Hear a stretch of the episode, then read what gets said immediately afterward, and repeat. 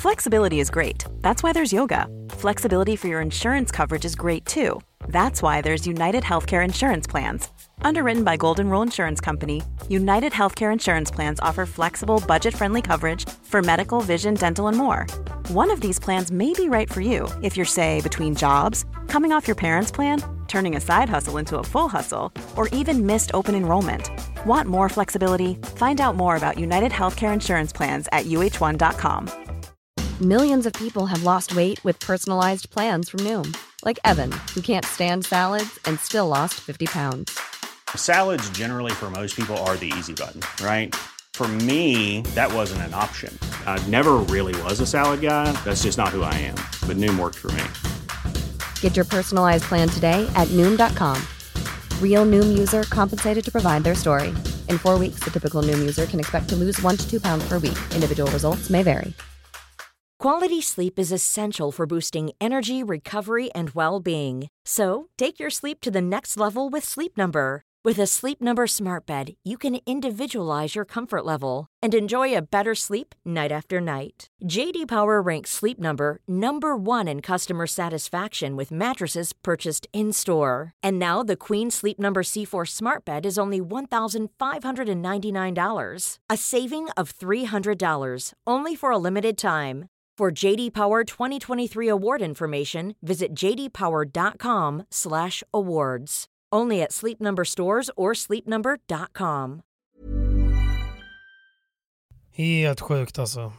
Precis vaknat efter att ha sovit en god tio minuter på soffan. Alltså så här tidigt på kvällen, har det, när hände det senast?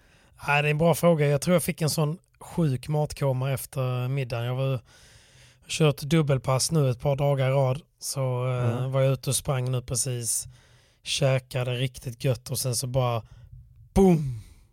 Var det en kebabpizza med pommes och extra sås på nej, eller? nej, nej. Jag har ju till och med matlådor från Fit Meals här i Göteborg vet du. Oj, oj, oj, oj, oj. Äter Det låter som en- väldigt trevligt. Gud! Ja. ja, men det är bra. Det är bra.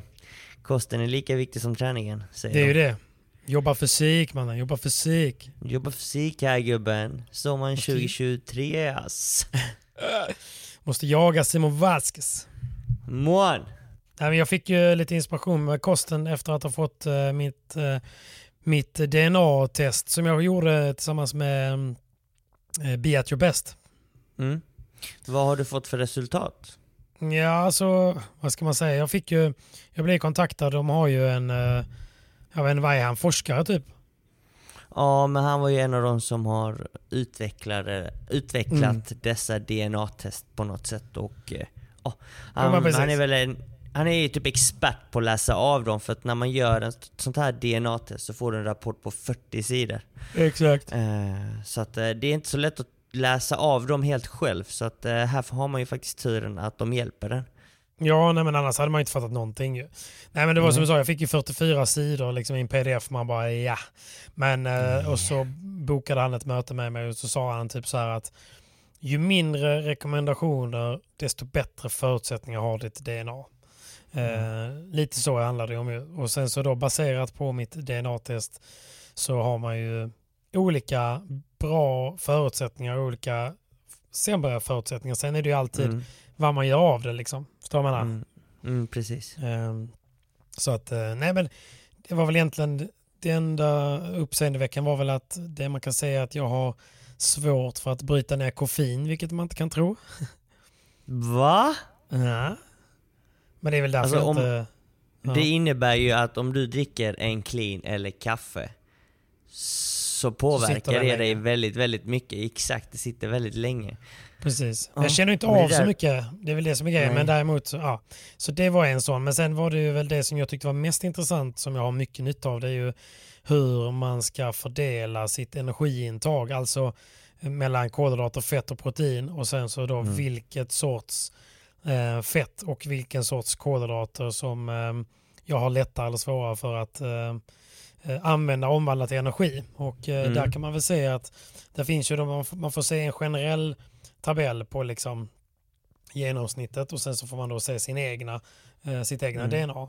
Och eh, där kunde man då se att eh, jag ska äta ganska mycket mindre kolhydrater eh, jämfört med genomsnittet då. Och eh, samma sak med fetterna då. Jag ska försöka hålla mig ifrån eh, eh, ja, men, tänk, eh, tänk dig allt fett som stelnar i kylen. Alltså Mm. typ smör eller liksom eh, fettet i en entrecote eller så, sådana grejer. Men däremot fettet från en eh, avokado eller en olja och sådana grejer är, eh, är lite mer eh, optimerat för mitt DNA så att säga. Mhm. Så, att, så typ snabba kolhydrater funkar inte lika bra på mig och det är också lite kul för det är en sån grej jag har vetat typ för att jag, kan, jag har haft kompisar när jag tränade crossfit de bara så här, alltså du vet testa att käka typ en pizza och sen så, och du vet man får sånt tryck av den. Du vet, och jag är tvärtom, jag blev bara helt sänkt och degig liksom, kände mig inte alls, Ja. eh, fick inte alls någon eh, liksom, energi eller tryck av den. Eh, Mhm. Och samma sak typ, du vet när man käkar frallor till frukost och, eh, med pålägg, det är ju jäkligt gött men jag brukar alltid bara vilja gå och lägga mig efteråt. Ja, okej. Men v- det var snabba kolhydrater. Då- ska du ju käka Mm. långsamma kolhydrater. Vad är det då? Ja men precis, alltså typ eh, Nej men tänk dig lite mer de här ris, eh, potatis, eh, den sortens eh, eh, lite snällare kolhydrater. Mm. Inte de här, alltså man ska inte utesluta något men det var mer bara hur man skulle fördela intaget av eh, de olika fetterna och kolhydraterna. Så att, eh, för att optimera. o- o- då gissar jag ju också på att du ska äta mer protein än, än en normal människa. Jo men precis så var det. Så att jag skulle äta lite mindre kolhydrater än normalt och lite mer eh, fettsnålt protein. Men det är ju makes sense liksom. Jag kan ju inte äta som, som många polare kan. Vet, man har ju alltid någon kompis som kan käka precis vad den vill och det, det ser alltid likadant ut, eller hur? Verkligen. Och det Ja. bästa exemplet är ju ändå en, en... Vi har ju en gemensam polare, eller vi, vi vet ju en person i alla fall.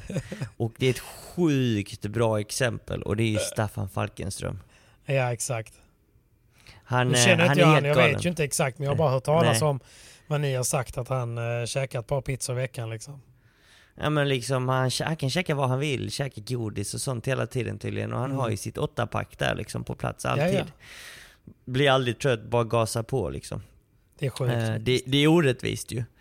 Det är Ja det är det ju. Så att, eh, och det, är ju, det handlar väl om eh, vad DNA-testet gör är att den tar reda på de eh, förutsättningarna för att man då ska kunna optimera om man nu vill optimera. Jag tycker bara det är så intressant. Så jag menar jag, att kunna göra det som blir bättre för en och Mm, känna, mm. känna en skillnad. Precis. Nej men det, det är gött och jag känner att det har varit, jag har ju nytta av det för jag ger ju det till min, min PT då och ehm, sen så får man ju också så här, den kan ju också kolla lite grann vad man har för förutsättningar för skador, risk och sådana saker också. Där, där hade jag eh, väldigt bra förutsättningar, Inga, ingenting som eh, flaggades för och sådär. Så det är också skönt att veta att man, man vågar trycka på, man vågar träna på som Mm. vanligt. Liksom. Det hade varit jobbigt dock om den säger typ, ah, men du borde vara försiktig för att du har en tendens att, ja, men det, här, Mm, det kommer ryka en menisk liksom. precis. Alltså något. på mitt test så, så, så läste jag ju att när jag väl får en skada så behöver kroppen tid att läka.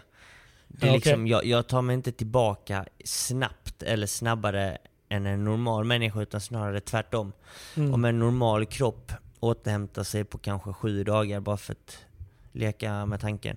Så Mm. kanske min kropp behöver nio dagar. Ja alltså exakt. två mer, dagar mer eller kanske en vecka mer.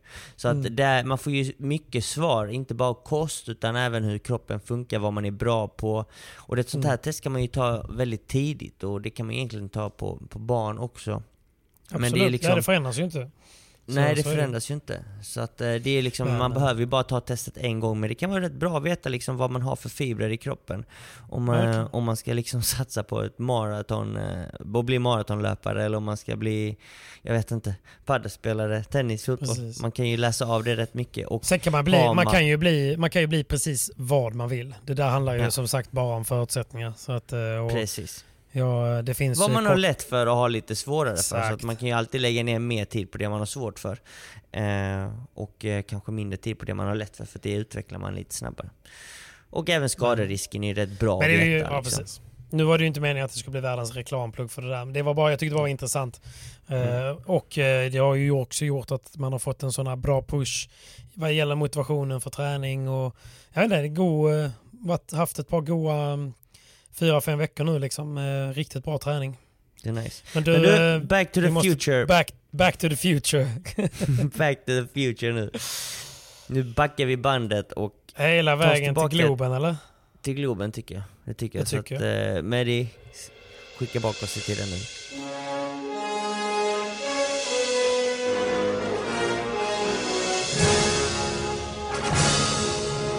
Så glad nu att Clean har kommit med en ny produkt som inte har koffein så jag kan dricka. Åh, lite vätskeersättning till papi här nu.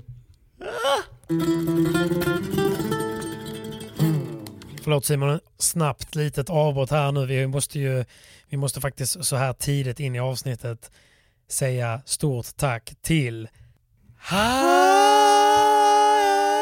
Hyper sponsrar såklart denna veckan, detta veckan, detta veckan, den här veckan, denna, veckans avsnitt. denna veckan detta, också podd. Detta veckans av- avsnitt.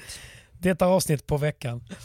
Nej, tack snälla Hyper för att ni eh, gör det möjligt för oss att babbla i en timme. Vi, eh, det är lite kul, vi har ju faktiskt släppt första avsnittet av eh, Paddelskolan i samarbete med Hyper. Ja det har vi. Och där släpper vi massa tips. Eh, och tricks. från- Viboran.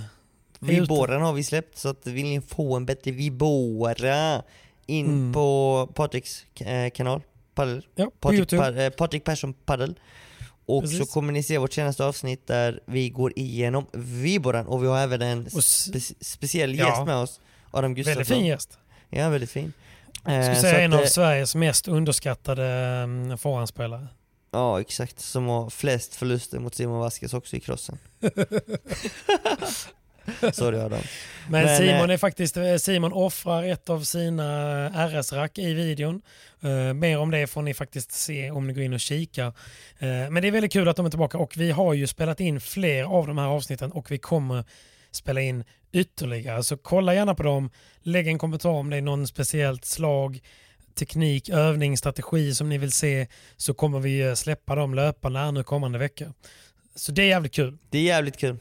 Ja, det var ju, var ju VPT i eh, Stockholm, eh, Sverige och eh, då fanns det ju lite bets ute. Nu var ju du med så du kunde ju såklart inte spela tyvärr, annars hade du säkert Mm. dunkat på dig själv. Men eh, jag ställde ju frågan till din kära manager och bäste vän Joel. Ja. Vi borde nästan kanske ta in Joel inför varje veckas eh, eh, Joels eh, tre tips som man inte ska spela på. För då frågar Joel så här, Joel, vem, eh, vem, vinner, vem vinner denna VPT? Nej, jag ska inte spela, men lyssna, jag säger det en gång. Tapia vinner. Tapia vinner. Oj oj oj, de åkte Han stämplar ju knappt in i semin. Han var inte sin semimannen. Nej, så... ehm, Oh, nej, jo, var han inte det? nej. Han råkade, just det, de spelade en sen kvartsfinalsmatchen ja. Det Han var så komiskt för. Sanjo Gutierrez ut en story eh, när, Nej. För att han var kvar ett par dagar. Sanjo är, alltid, du vet, när han förlorar så drar han. Och det är så med alla spelare. Så fort man förlorar så Mm. åker man. Samma dag Eller tidigast. Eller första flyget dagen efter. Men det var så Mm. komiskt för att han var ju tvungen att vara kvar för att han hade lite eh, sponsorevent, eh, sponsorevent att, att, att göra. Eh, Okej. Så att han var ju kvar och så tog han en bild på sig själv när han var och kollade på semifinalerna. Han bara, vem sa inte att jag skulle vara i semifinalen? Nu sitter jag här. Så att han, han, var, lite rolig med sig själv. Lite självdistans. Att han, att han kom till semi på något sätt, eller att han var där i Jag tog mig faktiskt till semi. Nej, fan vad kul. Nej, så att det, blev, eh, det blev ingen vinst för mig denna veckan. Men det kommer Nej. ju fler tävlingar och eh, framför allt så gjorde jag mig en liten hacka under US Open för att det finns ju fler sporter att spela på Hyper. Så att det är inte bara paddel utan det Nej. finns ju fotboll, tennis och alla andra sporter där man kan eh, tänka sig att eh, man vill lägga ett litet intressebett. Och där finns sjukt mycket sport nu till hösten för Mm. Champions League är igång, äh, ligafotboll är igång, slutspurten i Precis. Allsvenskan, hockey, I, you name it. Alla sporter finns så att eh, ladda ner appen. Jag laddar ner appen, det är, det är nice. Jag, som sagt, jag, jag är ju sån, jag, när jag ska kolla en tennismatch, om vi säger att det är tre, fyra timmar. En tennismatch ändå ofta brukar pågå. Det är en enorm underhållning för mig. Jag älskar sporten så det är skitkul att bara sitta och kolla. Men i och med att man sitter hemma och, och kollar, man kanske liksom har det gött i soffan, man är inte på plats, man har, då, är, då tycker jag att man kan ha råd, eh, om man nu har det då, om man har råd, så tycker jag det kan vara gött att lägga liksom en hundring eller en femtiolapp mm. eller sådär bara för att det ska finnas ett litet, litet extra intresse i matchen. Och det, det är ju det det handlar om. Eh, och det är också därför vi såklart uppmanar till att man ska spela ansvarsfullt. Så att, eh, gör gärna det. In och kika på Hyper. Och eh, vi ska väl påminna om att man måste vara 18 år för att spela och man kan besöka stödlinjen.se vid behov. Så, Korrekt. Till, till nästa tävling så säger vi tack snälla Hyper och så hoppar vi tillbaka till podden va? Back to the future. Muchas gracias, Hyper.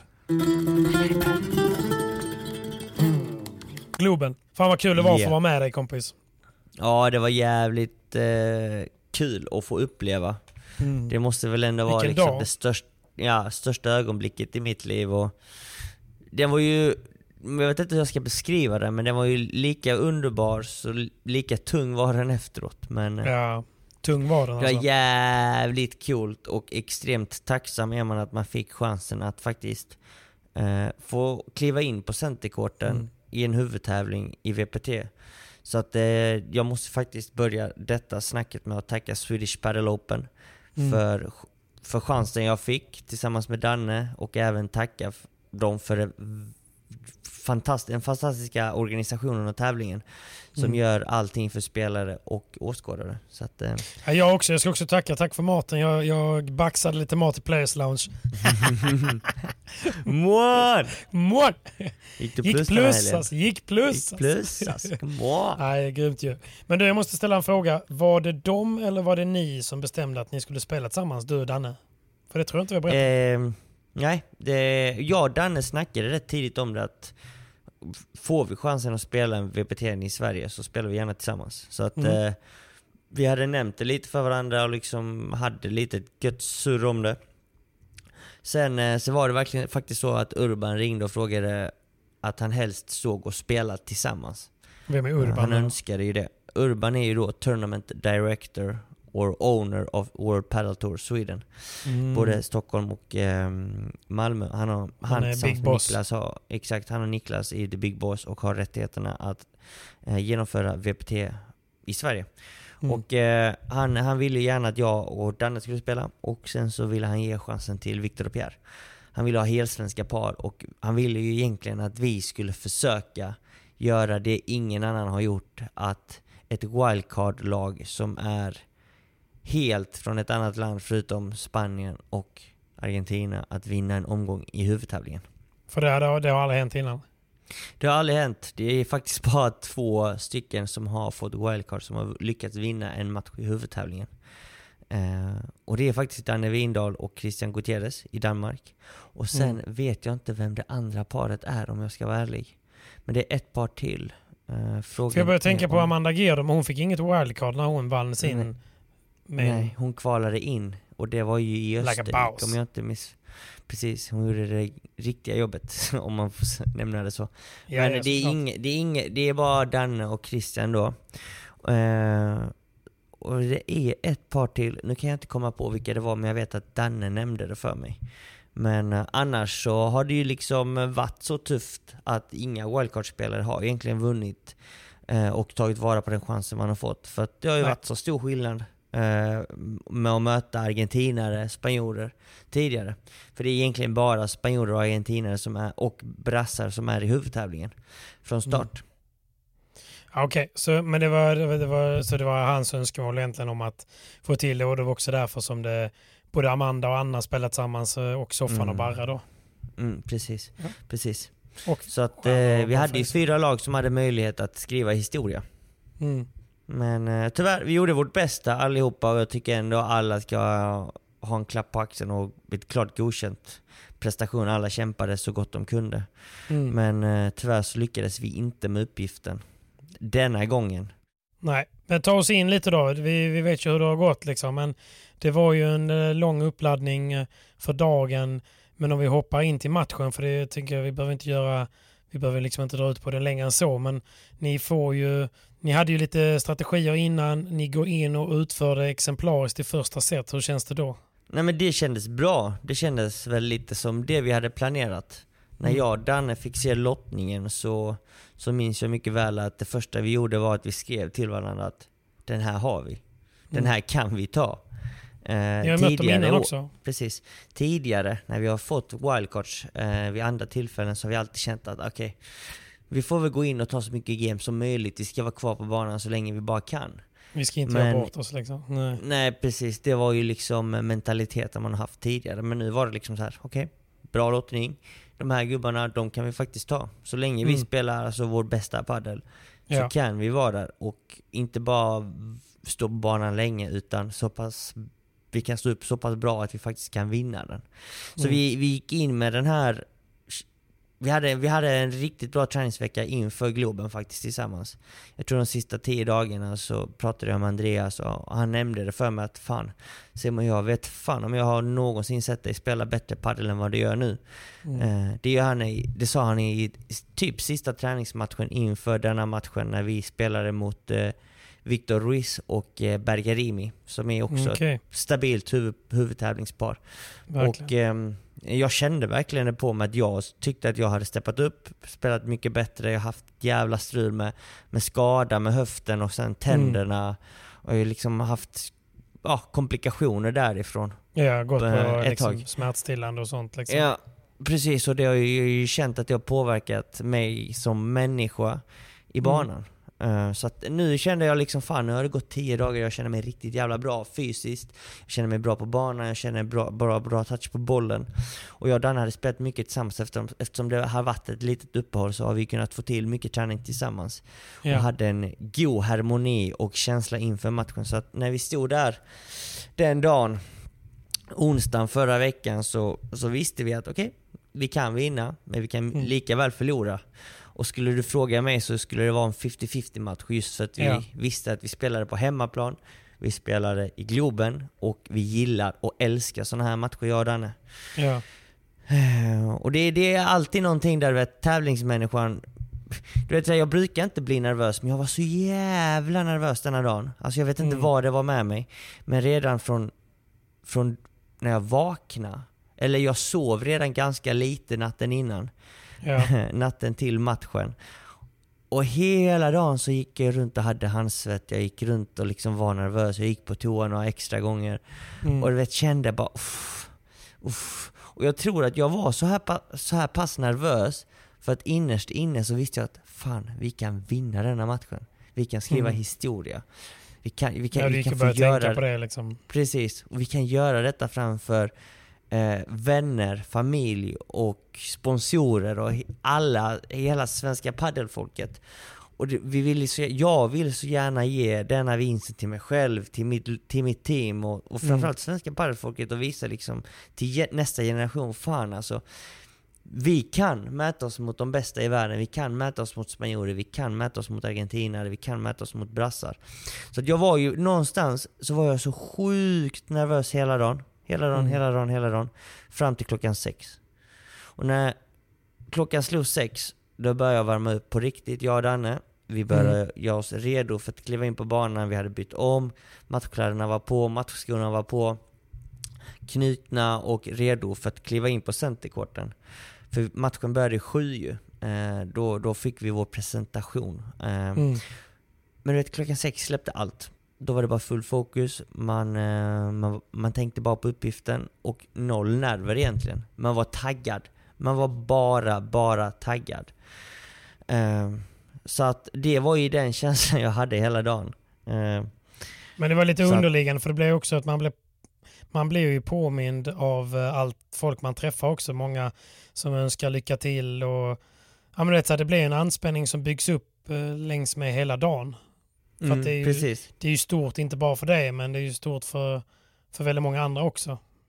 Verkligen, och det var ju så många som önskade lycka till. Det är så många som liksom redan en vecka innan vi spelade så, så hörde man ju det där köttet och snacket hela tiden. Så Mm. det, det, det var ju liksom... eh, det blev en stor grej ändå tror jag. Det var därför jag var så nervös som jag var också under hela den dagen. Ehm, och, men sen när det väl var dags så, så, var, släppte jag allt. Det, det var ju borta och när jag väl klev in där, alltså Avicii Arena, liksom, det är en stor grej tillsammans med Danne, tillsammans med Andreas, min coach. Mm. Och så hade jag ju liksom alla mina polare och boys där på plats och familj och... Alltså det kändes helt magiskt. Mm. Så att eh, då var det liksom bara tuta och köra och, och, och man var ju 200% fokuserad på uppgiften.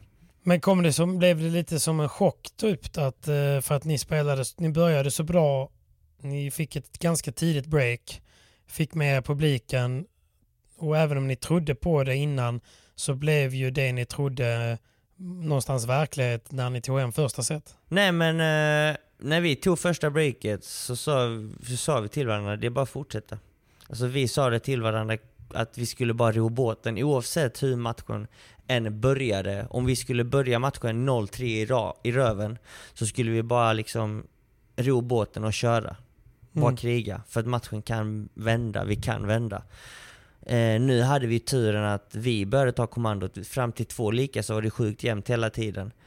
Ehm, då, då hade ju inget av lagen liksom stuckit ut. Men från Nej. 2-2 spelade vi kanske vår livs bästa paddel.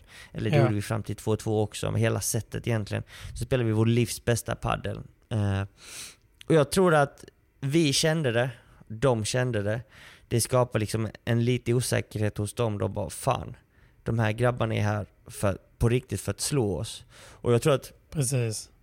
Lika väl som vi så kände de att publiken var med oss, med oss till 110%. Eh, och det, det eldade upp mig och Danne tror jag väldigt, väldigt mycket. Eh, så att vi var extremt fokuserade, extremt laddade och vi kände verkligen att vi hade all stöd vi kunde få och vi Mm. hade bästa flowet och känslan på banan. I alla fall för egen del som jag har haft på hela året, mer eller mindre. Um, och det, det kändes, och jag tycker, jag såg ju matchen i efterhand också på kvällen. Det, det, så, det syntes. Och eh, det var bara magiska bollar, magiskt ögonblick nu när jag tänker tillbaka till det och har kommit över förlusten. Men eh, Men just Nej, det där är när bara- ni, fick, ni fick en breakchans i första set och ni tar den direkt. Eh, Ja. Och inte nog med det, vi breakade dem en gång till sen.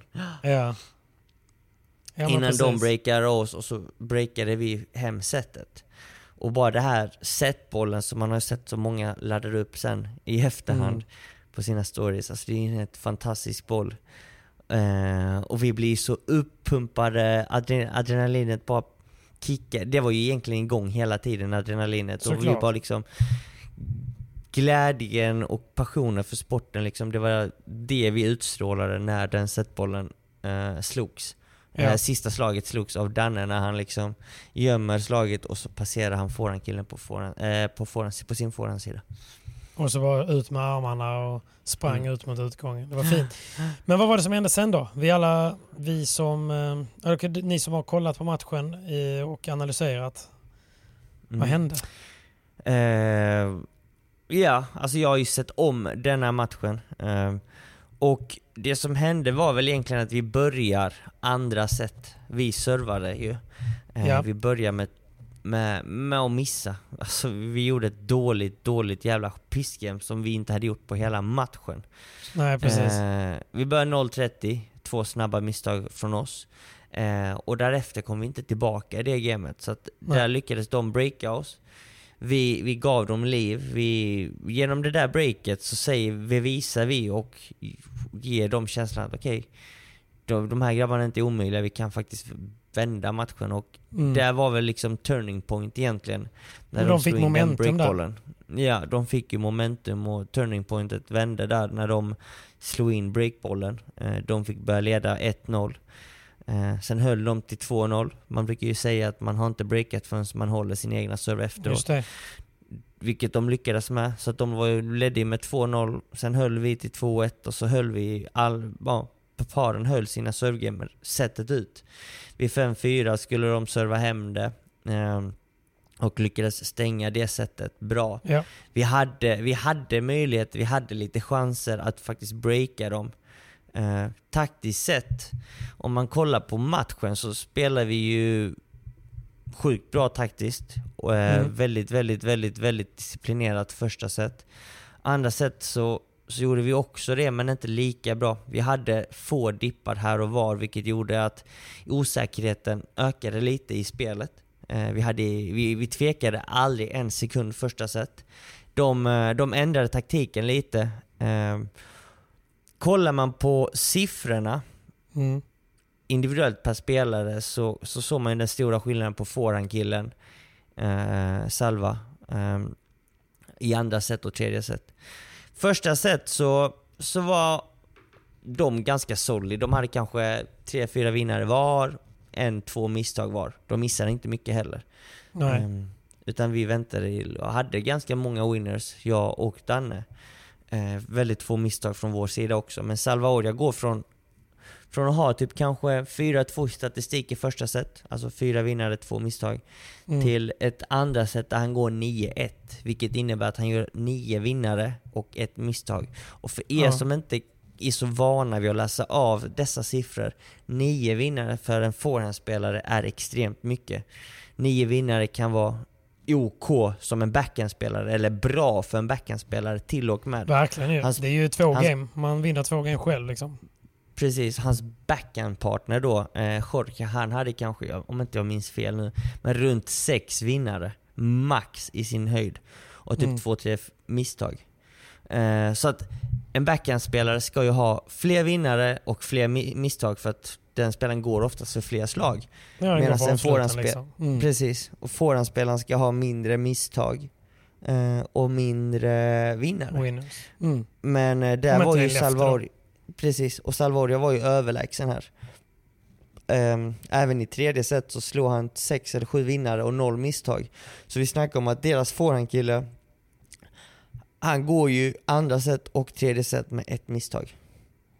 Men visst var det så att er strategi var att, eh, att spela ganska mycket på eh, forehandspelaren just för att eh, backhandspelaren var lite bättre. Var det inte så?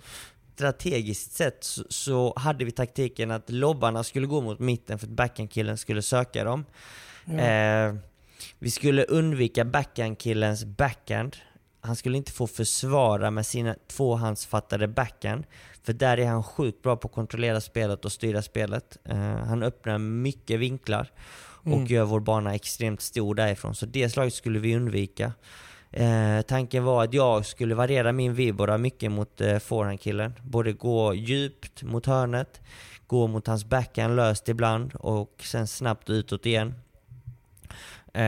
Och det var egentligen taktiken sen så vi, vi, vi låste aldrig matchen att vi bara ska pumpa en spelare utan vi ska spela organiserat, rätt bollar på rätt gubbe och verkligen snacka med varandra och förklara för den ena och den andra vart de andra står när den andra får bollen. Eh, Så att det var egentligen bara backhand, killens backhand vi skulle undvika. Vi skulle tänka på små delar, att droppar dem droppar vi tillbaka. Att vi lämnar över problemet till, till dem och ser vad som händer. Vi skulle Okej. vara väldigt...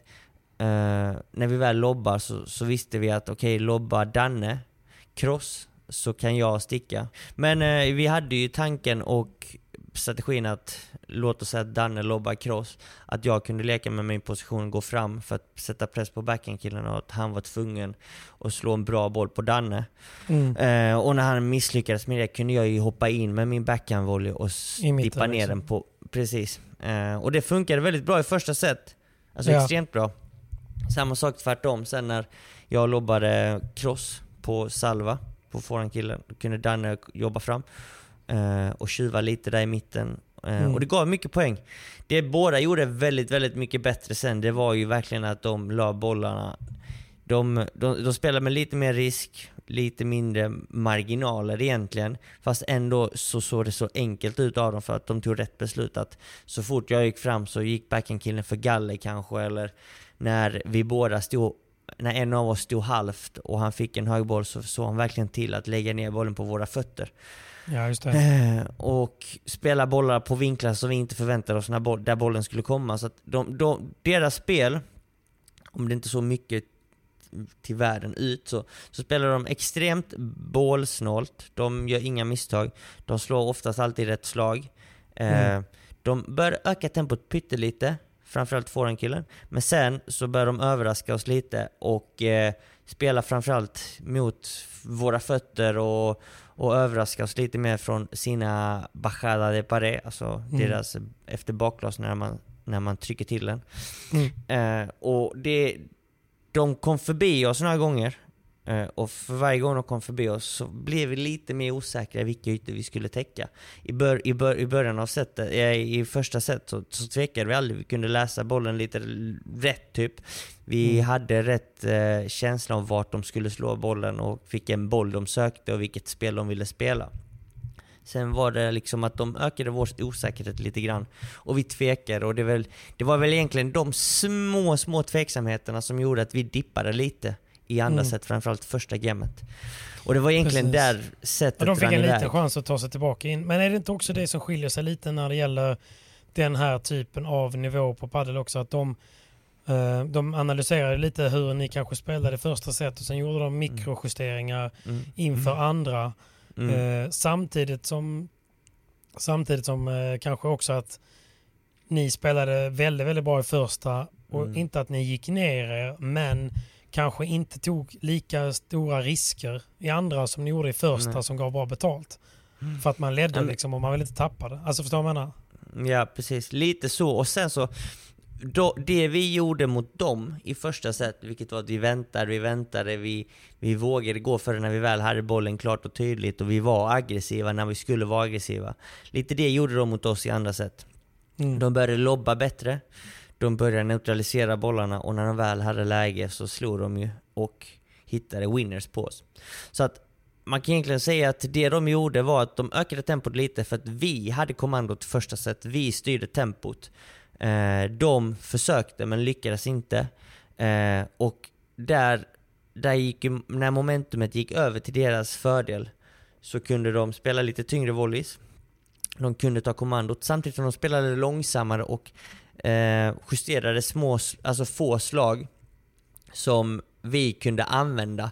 Typ Mm. i första set, låt oss säga att de slog en lös bandeja i mitten eh, någon gång. Då var jag inne där med min backhandvolley och styrde ner den så var det poäng. Den slutade han ju slå helt, utan då var det liksom att slå en hård vibora mot Dannes eh, fötter eller en lös eh, rolo mot galler, alltså en sån lös liten kick mot galler. Ja, Så precis. att, då sen när, när de hade gjort det några gånger, kanske backhandkillen, så kunde han ju gå för någon smash rakt. Då överraskar han mig liksom. Så att det är sådana här små, små taktiska justeringar som gör att sakta men successivt så kom de tillbaka in i matchen, sakta men successivt fick de över momentum och sakta Mm. men successivt så fick de oss att börja tveka lite. Och när vi väl börjar tveka lite, då har de ju fördel i matchen, tror jag. Ja. Det är lite så jag har sett matchen eh, och känslan och vi har ju snackat om det också efteråt. Men eh, ja. Och, sen och, ja. och sen så efter att de stängde andra set så började de tredje set exakt likadant. Eh, vi låg under 3-0, dubbelbreak. Eh, och där, alltså efter första breaket i tredje set så det var ju inte uppgivet, men då, då kände man verkligen fan nu är det en, nu är det en tuff upp, uppförsbacke. Och när de Mm. lyckades breaka oss en andra gång till 3-0 så hade de ju vunnit många golden points, de hade vunnit de här viktiga bollarna som man bör få med sig för att vinna en sån här match. Och vid 0-3 så- 3-0-breaket var ju också helt bisarrt för att ehm, det var ju Golden Point där ni spelar en lång boll. Du eh, får till slut ett smashläge och du kickar ut bollen ganska långt, alltså går Ja. rakt foran, kickar ut den. Han på något mirakulöst sätt, han var så långt efter, men ändå springer han ut och träffar bollen och eh, liksom den du fattar ju uppfattade knappt att den gick in för det kändes som att den gick via liksom, eh, alltså att den inte touchade mattan utan att den studsade utanför på utspringsområdet och sen in i nät.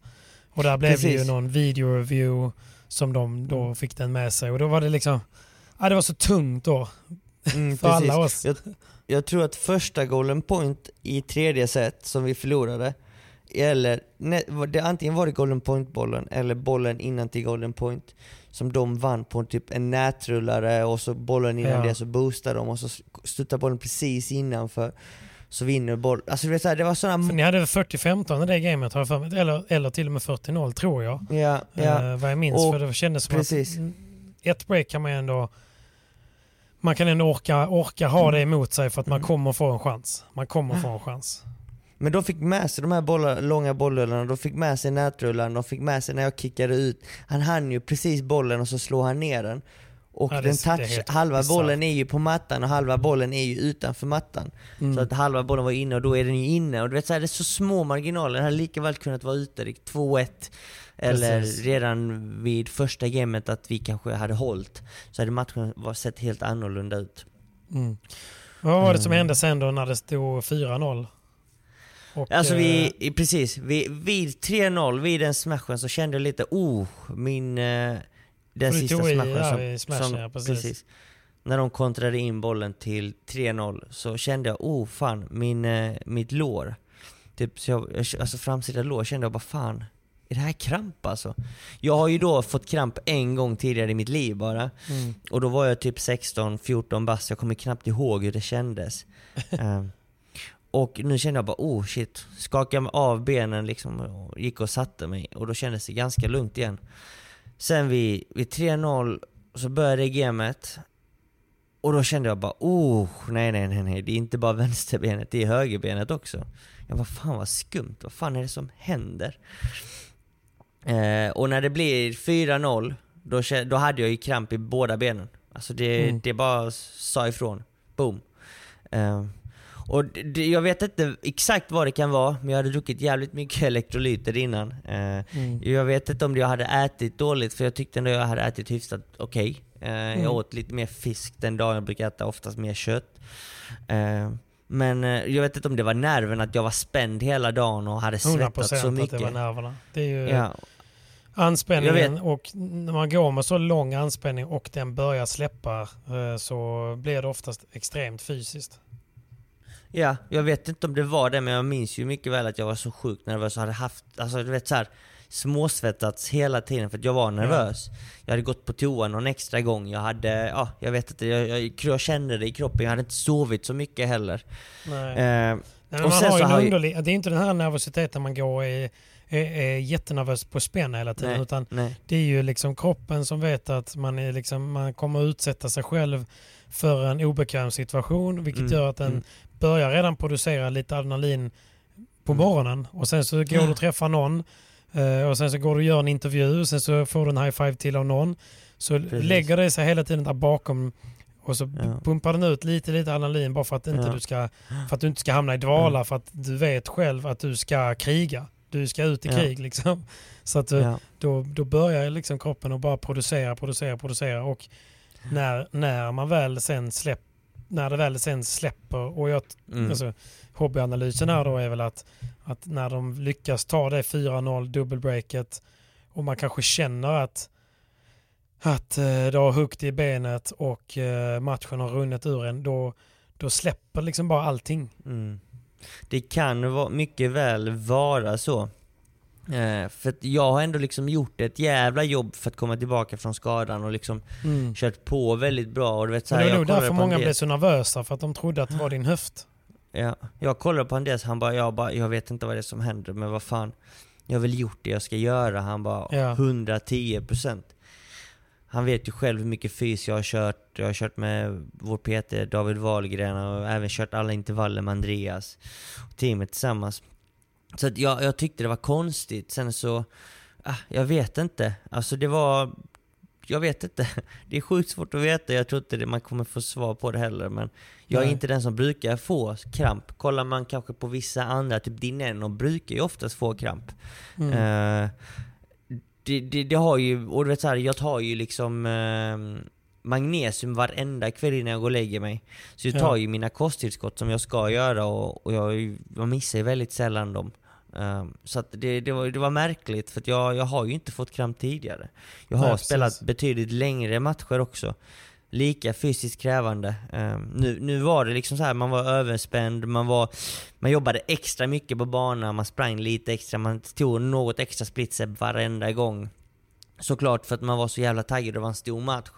Men eh, jag vet inte, det kanske ligger någonting i- i det att Ja. jag var extremt nervös som du nämnde innan att när det väl släpptes så, så, kom, så, så, sa kroppen ifrån och du vet, det har väl liksom, eh, jag tror det handlar li, lite om allt möjligt. Att man var nervös, man eh, har gått någon extra gång på toa, man eh, hade den här anspänningen och ja, den har byggts upp under många, många, många dagar. Såklart. Såklart, såklart. Ah, ja, men, det, men det var ju... Å andra sidan är det ju tur att det faktiskt bara var kramp. För att jag tror att vi var fler som var ganska oroliga att det var Mm. någonting annat. Mm. Och vi, ja och jag hade ju varit helt knäckt om vi hade haft en ledning på 4-0 och, vi hade, och jag hade fått kramp och sen att vi, vi hade kanske tappat den, den matchen. Nu var det ju ändå, nu var det ändå så att vi låg under 4-0. 3 3-0 när det började krampa lite och så 4-0 när det Mm. verkligen krampa. Då var det ganska svårt. Då var det liksom Mount Everest vi skulle bestiga för att ta oss tillbaka i matchen. Vilket inte är helt omöjligt, men jag var så jävla knäckt av att jag... Alltså just i den stunden. Alltså jag vet, jag kände mig bara skyldig mot mitt team. Jag kände mig bara så här: fan vad dålig partner jag är till Danne. Fan vad dålig. Nu, nu, nu gör jag min tränare besviken. Nu gör Mm. jag typ alla mina polare, alla som har tagit sig hit till arenan besvikna. Nu har jag ju liksom... mm, Jag har misslyckats. Det var känslan när jag fick kramp, när jag liksom böjde mig ner på knä i, i matchen, på banan, i Globen.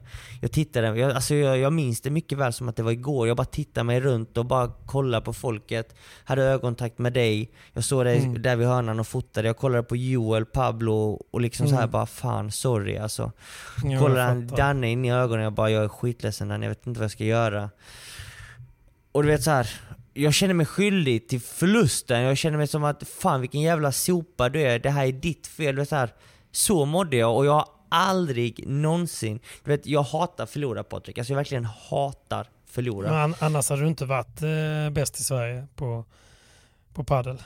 Men, men efter matchen, alltså när, när sista bollen var slagen och jag satte mig på bänken och jag började liksom, jag, jag började lipa som ett litet barn.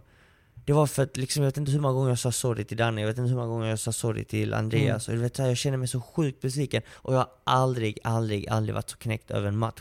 Någonsin. Alltså Nej. någonsin. Och nu snackar vi att jag var det när vi förlorade mot två spelare som är topp 40, vilket också är helt galet. Men där i stunden så tänkte jag inte på det, utan jag var bara så jävla besviken. Jag hade liksom let everybody down och jag bara, nej jag vet inte. Det var, det, jag, hade, jag mådde så dåligt. Jag, Mm. jag vet inte hur jag ska beskriva det egentligen. Nej men du vet jag har suttit här nu och precis redigerat eh, färdigt eh, färdigt vloggen eller vloggen eller minidokumentären egentligen. Jag följde er Mm. under hela dagen och eh, ska släppa den här nu samtidigt som den här podden är ute. Så, så finns den ute och nu när jag satt igår kväll och, och redigerade så för ibland du vet när man filmar så mycket in the moment och jag var så himla närvarande i matchen också så vet man inte riktigt vad man har för material så jag var ju tvungen att kolla igenom allt. Eh, Ja. och, och direkt efter, jag vet ju själv, jag, jag kan vara en ganska, kan, det, kan vara, det är så hemskt att förlora vissa matcher så att jag vet ju inte, jag tycker själv det är så jobbigt och sen när det blev som det blev, jag tyckte också så sjukt synd om dig liksom, så jag backade ju bara undan och liksom ville ge dig space. Men jag filmar ju ganska mycket eh, och när jag satt och kollade på de filmerna igår så bara, du vet, kollade Angelica på mig och, och frågade vad det, vad det var som hade hänt för jag satt bara och lipade. Ah, det var så hemskt. Det var så fint. hemskt. Alltså det, var, det var hemskt på, på ett sätt men det är också så här, det är det ultimata, alltså det är så ultimat varför det är så nice att vinna i idrott. För att det måste finnas den exakt liksom, kontrasten till det fina, alltså det upphöjda måste det finnas eh, det nedsänkta lite och det symboliserar så himla mycket det och hela gänget kom fram och kramade dig och du var helt knäckt liksom och man såg hur hur, eh, liksom, hur mycket skuld du liksom hade på dina axlar där. Och det, var, det är jävligt jobbigt på ett sätt. Förstår jag menar? För att man vill ju bara hjälpa dig men samtidigt så vet man ju att det finns ingenting man kan göra mer än att vara där och låta tiden gå. Liksom. Mm, Det, mm. det var tungt men det är också alltså det, det är också fint. Om du förstår vad jag menar. För att det blir ju Mm. det är ju det är ett kvitto på det ni håller på med och all tid ni lägger ner och alla, all träning ni gör på att ni har gått från att jaga game till att känna att fan, hade jag nej men ni var där. Ni hade en chans. Ni fick chansen denna gången. Eh, nu, när, nu när det har lagt sig lite och du har hunnit springa vidare så, så blir det ju istället liksom en, ja men det är lugnt. Fan, vi, vi håller hur bra vi håller nivå. Om vi spelar, spelar rätt så håller vi topp 40 nivå liksom. Och det är väl det Mm. man ska ta med sig och det är det som jag tycker är underbart med det här och det är kanske också därför förluster är ännu bättre. Alltså du hade varit jättemotiverad efter en vinst också, det hade varit jättehäftigt. Men jag tror ändå att någonstans innerst inne så byggs det upp en ännu, ännu starkare låga tack vare att ni fick smaka lite på osten och sen fastna i fällan. ja men så är det ju garanterat. Och eh, det är det som är så tungt med sport ju, för att du vet, Mm. så här, man, folk fattar inte, du vet så här. Precis som alla går till jobbet varje dag så går jag till jobbet varje dag. Och Alla tänker ja. liksom fan det måste vara så jävla nice jobb du Nice, har. Så bara, ja. är, är, ja, alltså jag, jag, är- jag är skitlycklig och jag är, jag är verkligen tacksam för chansen jag har att verkligen göra detta på heltid. Men Mm. lika väl som man har dåliga dagar i ett vanligt jobb så har jag också dåliga dagar i ett vanligt jobb och du vet det går upp och ner och man har lite press, man måste prestera och vinner du inte så har du liksom gjort dåligt ifrån det och vad fan håller du på med? Du har kanske inte det som krävs för det. Och det är därför man hela tiden söker de här vinsterna, för att få den här bekräftelsen på det Kvittot, jobbet du liksom. gör. Mm. Kvittot på att varför du springer intervaller, varför du tränar på banan så mycket som du gör, varför reser du så mycket pengar och varför lägger du alla, all din tid, energi och allt du äger för att verkligen bli bättre, för att det är det man gör. Jag sitter liksom, just här när vi spelar in denna podden så, Mm. så har jag ju börjat träna med min partner här i Vienna. Eh, och Vienna är liksom en liten by, alltså tennis, eller paddel och tennisakademin ligger mitt ute ingenstans. Det är Juan Mm. Carlos Ferrero-akademin. Där Sani det har blev sin verkligen sånt ifrågasättande. Bara vad gör jag här? Men det, det är det, det är liksom 45 minuter nordväst om Alicante, 50 minuter nordväst om Alicante. Det finns ingenting runt den här akademin. Nej. Spelarna bor där på plats, men det är liksom pissdyrt. Eh, och tennisen är självklart den större delen där, men nu börjar padden växa och det är Sanjos akademi, hans tränare Claudio. Och du vet så här, du grindar, du är där hela dagen, du är där från 8 på morgonen, du är där till 7 på kvällen och du bara kör, kör, kör, kör. Mm. Och allt, och sen går du miss, du vet, du prioriterar bort nyen på kvällar, du prioriterar bort helger. Du vet, så här, jag vet knappt vad det är för dag. Du vet, det, är så, det är så kul när jag pratar med min, eh, med min sambo och eh, Mimmi. Hon, hon, Mm. hon frågar liksom bara, hur har din dag sett ut idag? Nej men den såg ut som igår. Jaha. Hur, såg, hur såg den ut igår? Nej men som i förrgår. Hur såg det ut i förrgår? Nej men som dagen innan det. Och dagen innan Jo. det. Och dagen innan det. Och dagen innan det. Och dagen innan Men så det. tror jag nog i sig att väldigt många som jobbar på ett kontor eller liknande också kan känna. Alltså det blir ju det är ju så, det är ju så livet ser ut. Liksom. Rutiner, man har sina grejer, man gör sina saker. Allting blir monotont om man gör någonting eh, enbart. Men jag att tänker att- just så här, har du ett vanligt 8-4 jobb så ser det Mm. ut varje dag. Men eftermiddagarna och kvällarna är alltid annorlunda. Eller i alla fall kan det- vara.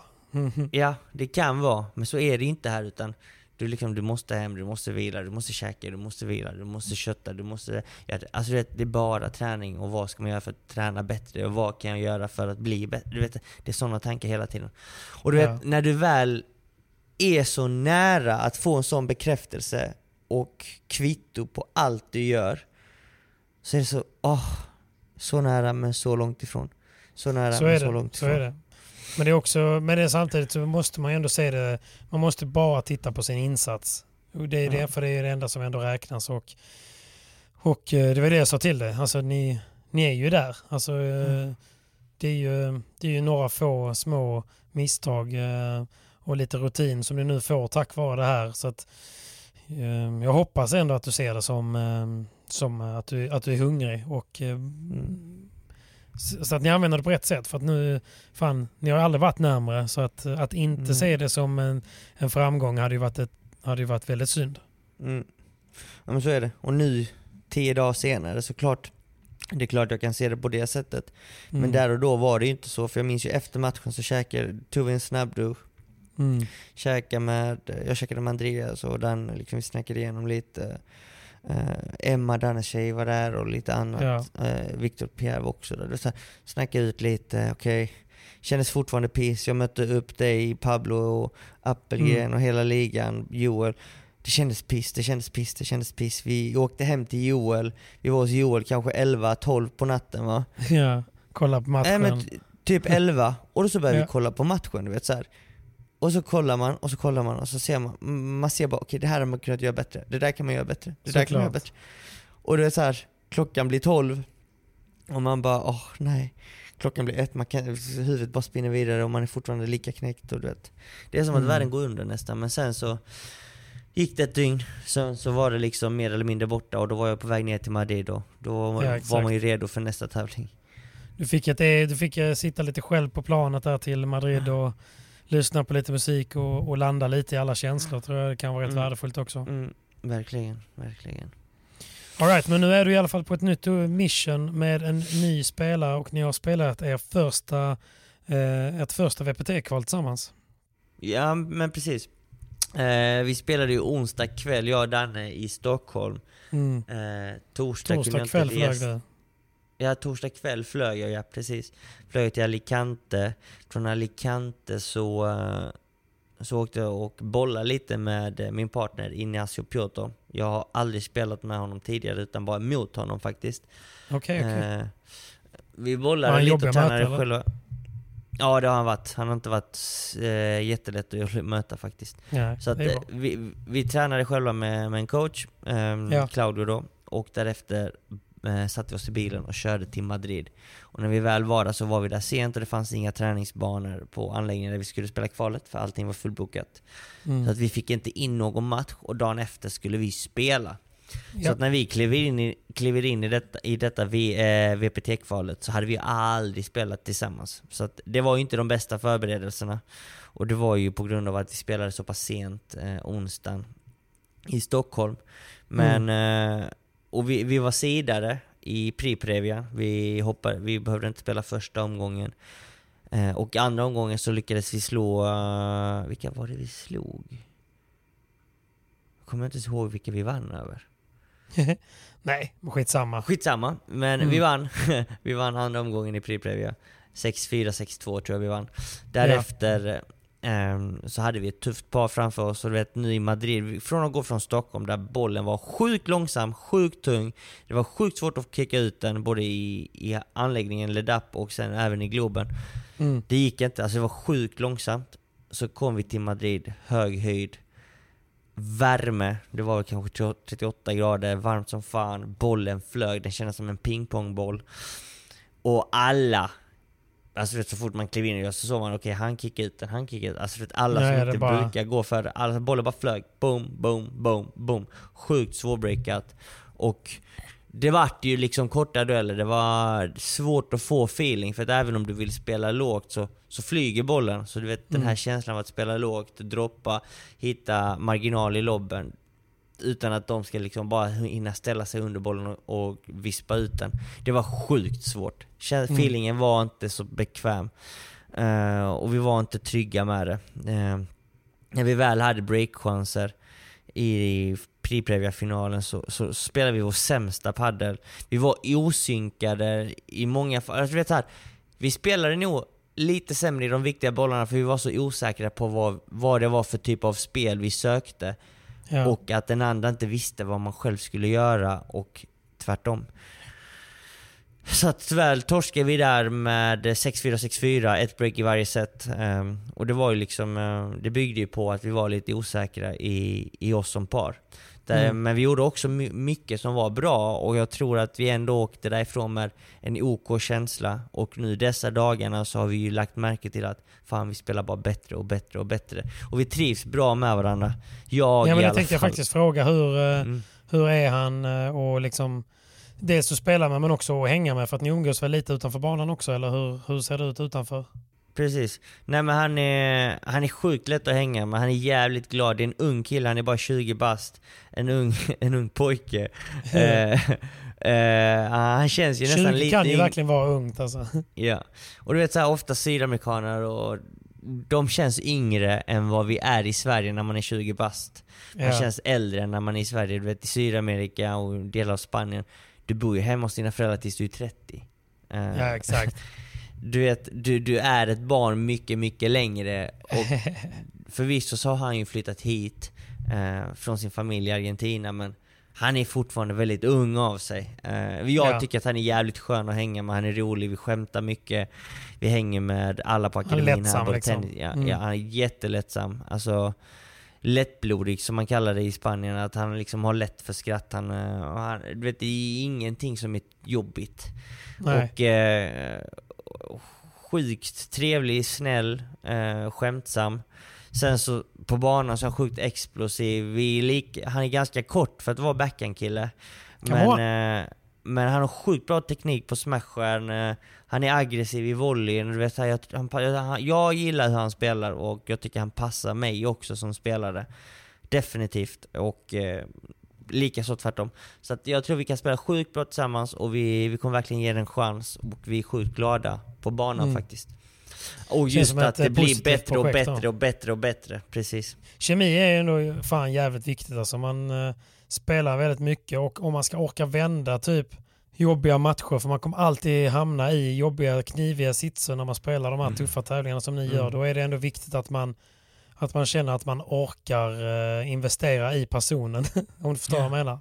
Ja, Ibland, ibland har jag verkligen. spelat med några som har varit betydligt bättre än mig. Men jag, Mm. man har bara känt så här typ att, nej men fan, jag jag gillar inte riktigt hur den beter sig. Den förtjänar inte riktigt Nej. ens mitt fokus. Liksom. Alltså kan, jag, kan Ja. du förstå vad jag menar? Nej precis, jag Och, fattar vad du eh, menar. Och då är det, så det är ändå gött att man känner att man har den så att man kan, man kan garva ihop och man kan eh, kriga ihop. Det är Verkligen, viktigt. Definitivt. Kul, jag ser fram emot att träffa honom. Ju- Få jobba på hans engelska. Ja, det är så kul. Jag, jag håller faktiskt på att lära honom lite. Han vill ju lära sig engelska. Ja. Så att eh, vi är i det faktiskt. Att, eh, Se till han att det är viktigt för sponsors. Ja, precis. Han är, han är ju, här på, på akademin så finns ju en skola. Så han ska ju Mm. börja plugga engelska också. Så att han inte bara försöker lära sig själv. Så att eh, förhoppningsvis så, så kan han säga någonting snart nästa gång. han kan, tanken är att vi ska försöka spela i Sverige också. Så, att, Ja. eh, för, så förhoppningsvis så, så får ni övriga svenska padelfolket också se honom spela och eh, surra lite med honom. Um, eftersom de inte sänder VPT-matcher så, så är det svårt att, att se vad han går för och hur han spelar och vad han är för typ av människa. Men vi ska försöka ta honom till Sverige och jag vill ju gärna spela alla vi, vi har ju bestämt att vi ska spela alla tävlingar tillsammans så att, eh, Mm. det ska bli jävligt kul. Fan vad skoj. Okej, så nu är du alltså i Alicante då? Var, eh, och hälsar på Slytan eller? Ja men lite, jag hängde häromdagen och jag ska dit imorgon också och köra en liten americano. Hur vi är ehm, Orange Paddle, eller vad heter den? Mm, precis. Orange Paddle. Eh, precis nyöppnat. Eh, de har en del kvar att göra. Men banan är uppe, baren är öppen. så det är, det, det är god stämning. Jävligt nice. Det kommer bli klockrent. Så att eh, befinner ni er här i Torrevieja-området så sväng förbi. Slytan är jävligt god. Om inte han är där så är det hans tjej. Eh, så att eh, jag, jag kommer också vara en del. Så att eh, kom förbi. På kvällarna är jag där kanske. Så att, Fan vad kul. nej, det ska bli kul. Det ska bli skitkul. Fan vad skoj. Ja, men det är häftigt. Jag har faktiskt aldrig varit där men jag har hört väldigt mycket om just ehm, ehm, Alicante. Att det är väldigt bra padel där. Att det finns en del bra tränare och lite annat. Så det får man ju lära och besöka. Ja för fan. Ja för fan. Ja. Nej, Men, men det, jag tyckte det var kul ändå att få höra, höra lite om eh, vad som hände där eh, i, efter matchen och i tredje set och den biten. För det var ju, det blev ju tungt för alla. Det är ju ingen som riktigt bara vågar fråga heller liksom. Förstår du vad jag menar? Nej precis. Det är ju tungt med förluster, det vet man ju. Så att man ger den spacen som behövs någonstans. Det, Men, så är det eh, verkligen. Det är nog väldigt viktigt eh, ändå att hinna reflektera så att man inte bara springer vidare direkt till eh, nästa. För det är ju så det ser ut lite för er. Mm, Att man hinner precis. knappt. För sen är det bara sen är det en ny tävling direkt. Nej, exakt. Men det positiva är att man får en ny chans i alla fall. Exakt, nya chanser kommer. Och det är ju en VPT i Malmö. När är den? Eh, den är i november. Jag tror det är Mm. andra veckan i november. Då håller Så vi tummarna eh, för en ny chans där. Ja, förhoppningsvis om man får den chansen att få ett wildcard till så, så hade man ju gärna tackat ja och eh, fått revansch. Och, eh, Det är ju inget snack om att ni eh, ni förtjänar i alla fall en ny chans för ni, ni gör en eh, fantastisk insats tycker jag. Tack så mycket. Det tycker jag. Men och ni får gå in och kika om ni vill, om ni vill följa med Simon och Danne och Andreas under dagen där, så, så finns den ute på min Youtube förhoppningsvis nu. Där Mm. jag följde er under dagen. Och det var kul att få, få bara ta rygg lite behind the scenes, lite bakom kulisserna om hur det ser ut en dag inför, inför en så stor match. Precis. Ja, men jag eh, väntar spänt på den... eh, på det, det, det, den YouTube-klipp. Det blev nog ett riktigt långt avsnitt för jag Mm. kände så här, Ja, or- nice. jag orkade inte klippa ner det mer än nödvändigt för att jag tycker att det är så här, det är en så pass eh, häftig eh, dag och upplevelse att eh, det får, eh, det får ta lite tid. Definitivt. Jag ser Mm. faktiskt fram emot det. Jag vill gärna se det från det perspektivet, från kamerans perspektiv. Och Ja men precis, utifrån. Det, Mm. Men du, vi, eh, right. det, är väl, det är väl dags för oss att runda av. Vi behöver faktiskt eh, våra, våra sömntimmar. Jag har nya pass inbokade imorgon bitti. Mm. Så att, eh, min, eh, min jakt fortsätter och eh, inte minst din heller. Din också. Nej, verkligen. Det är ny dag imorgon, så nya möjligheter. Så att, eh, vi får väl tacka alla er kära lyssnare för att ni står ut med oss vecka in vecka ut och vi är evigt tacksamma att ni tar er tiden att lyssna på oss. Ja, men all right allihopa, tack snälla för att ni har or- orkat lyssna på eh, min hesa stämma. Den är på väg tillbaka rösten men den är fortfarande inte helt hundra. Kriga, kämpa, krya. Jag krigar. Nej, tack för att ni har lyssnat. Vi hörs eh, nästa vecka. Puss och kram. Puss och kram och vi kommer med massa spännande eh, info nästa vecka. Jag kan, eh, skvaller rättare sagt. Jag kan skvallra lite nästa vecka. Så, stay tuned. Skvaller. Ja, jag hörde faktiskt lite skvaller från Players Lounge men det tar vi nästa vecka.